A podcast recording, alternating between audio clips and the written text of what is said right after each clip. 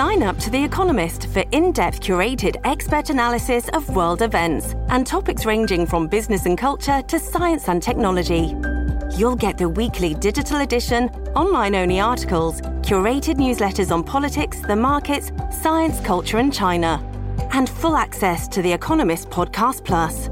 The Economist is independent journalism for independent thinking. Go to economist.com and get your first month free.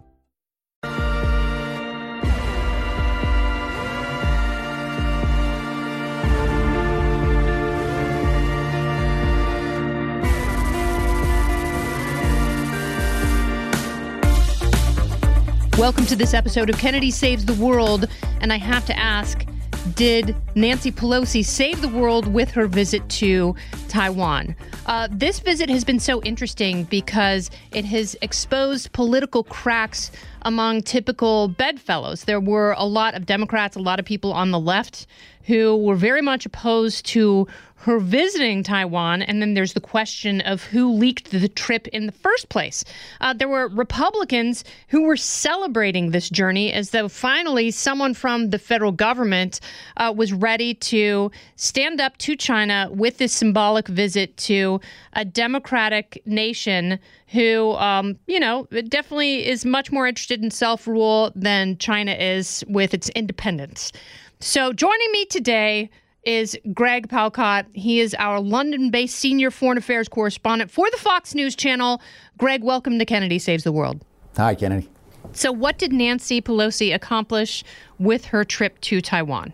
Uh, well, certainly, uh, Kennedy, it was, it was it was a show of political force. Uh, she stood up for the democracy that uh, Taiwan is. She stood up for the freedoms that are there, and certainly in contrast to what is happening about hundred miles across the, the Strait of Taiwan over in mainland China, where it's anything but freedom and democracy. She also walked into kind of a, little bit of a murky political minefield. U.S. Uh, for your listeners adheres to what is called a one China policy. That means there is one government in Beijing and it runs everything. We, we adopted that so we could uh, increase relations with China, get China into the UN Security Council, et cetera, et cetera. But we've also had a lot of Taiwan resolutions because we like what's happening in Taiwan. We want to uh, improve its uh, democracy and to some degree its independent status. But we've never recognized it now as a, as a nation after that one China policy. So it's it, it's a bit a bit here and a bit there, and uh, and frankly, Nancy went there in the past couple of days. Kennedy. So was it more about Taiwan or was it more to show China? Because, you know, the, the thing that a lot of people didn't realize about Nancy Pelosi is she has a long personal history of standing up to China. There are a lot of people in both parties who have placated and appeased China in, in various ways. And, you know, she is a, a very high ranking official. She's third in line for the presidency if, God forbid, something happens to President Biden or Vice President Kamala Harris. Um, so, you know, it, it is more meaningful if she goes herself than just a congressional delegation. But she has taken it upon herself uh, to protest China in various ways at various times, including in China. You know, talking about uh, political prisoners over there, unfurling uh, a banner, um, admonishing China and championing freedom. So it was what are the ramifications for U.S. China relations in the short term and in the long term based on her visit from your analysis?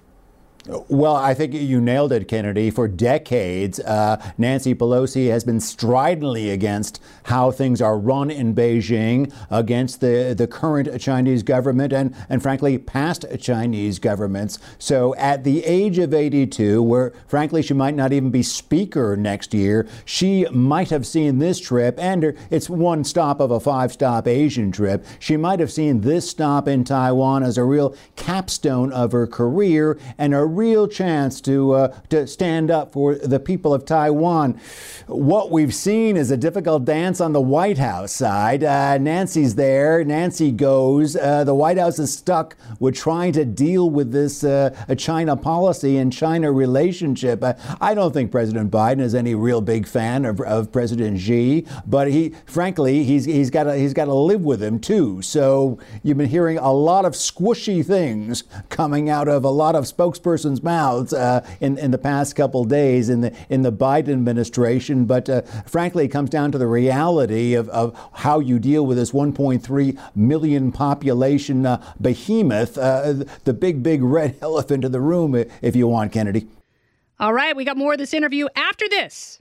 Pull up a chair and join me, Rachel Campos Duffy. And me, former U.S. Congressman Sean Duffy, as we share our perspective on the discussions happening at kitchen tables across America. Download from the kitchen table the Duffys at foxnewspodcasts.com or wherever you download podcasts. It's interesting because it did expose this rift between the president and the speaker. And, eh, you know, they're probably in lockstep on most issues. But as we're watching this unfold, and, you know, the president was vocal about saying, you know, the Pentagon doesn't really want her to go. There could be national security implications. This may not be the best idea.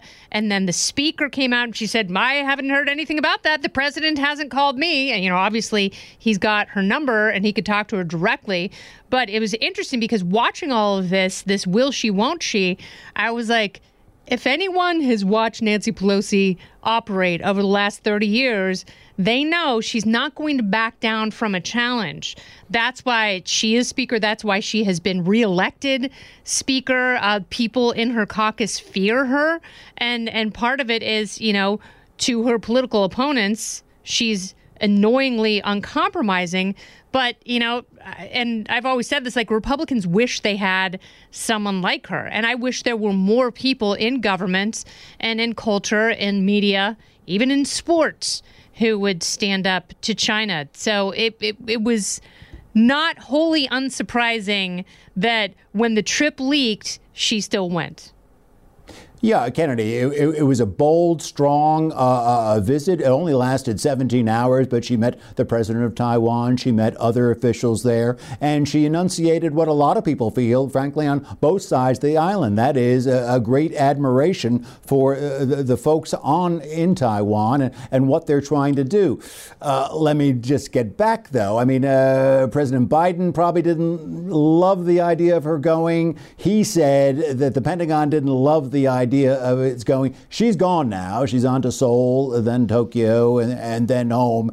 And now the Pentagon is looking at a really, really dangerous situation. Starting tomorrow, according to Chinese state media and authorities, uh, Beijing is launching probably the most aggressive military exercises around Taiwan it has ever done. It has identified six different zones encircling Taiwan. That'll be the target of long range missiles, artillery fire, short range missiles, planes, ships, etc. To me, uh, Kennedy, looking at the plans for this exercise, which is supposed to last four days, it looks uh, nothing short of uh, mm, close to a declaration of war without stepping over that line. In fact, Taiwan today is saying their sovereignty could be breached, their, their shipping and their aviation certainly will be disrupted. What the Pentagon, I'm sure, is worrying about is that there is a real chance for some kind of a clash or some kind of a mistake to happen. And that's what they're watching while the 17 hour trip is over, Kennedy.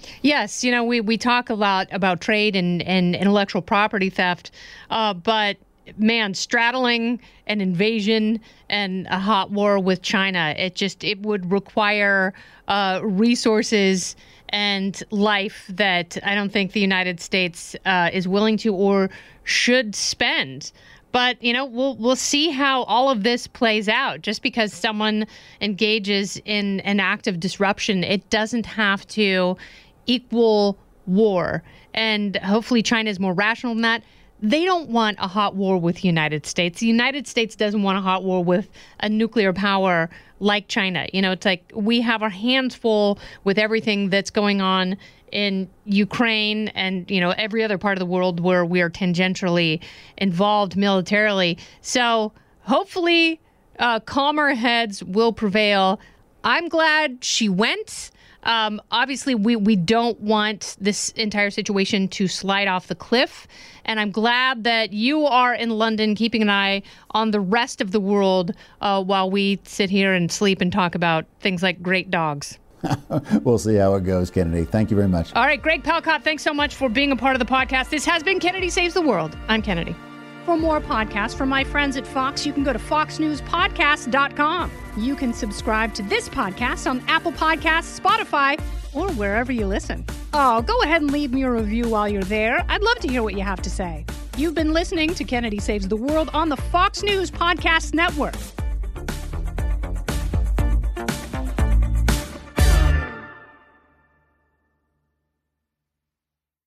From the Fox News Podcasts Network. I'm Janice Dean, Fox News senior meteorologist. Be sure to subscribe to the Janice Dean podcast at foxnewspodcast.com or wherever you listen to your podcasts. And don't forget to spread the sunshine.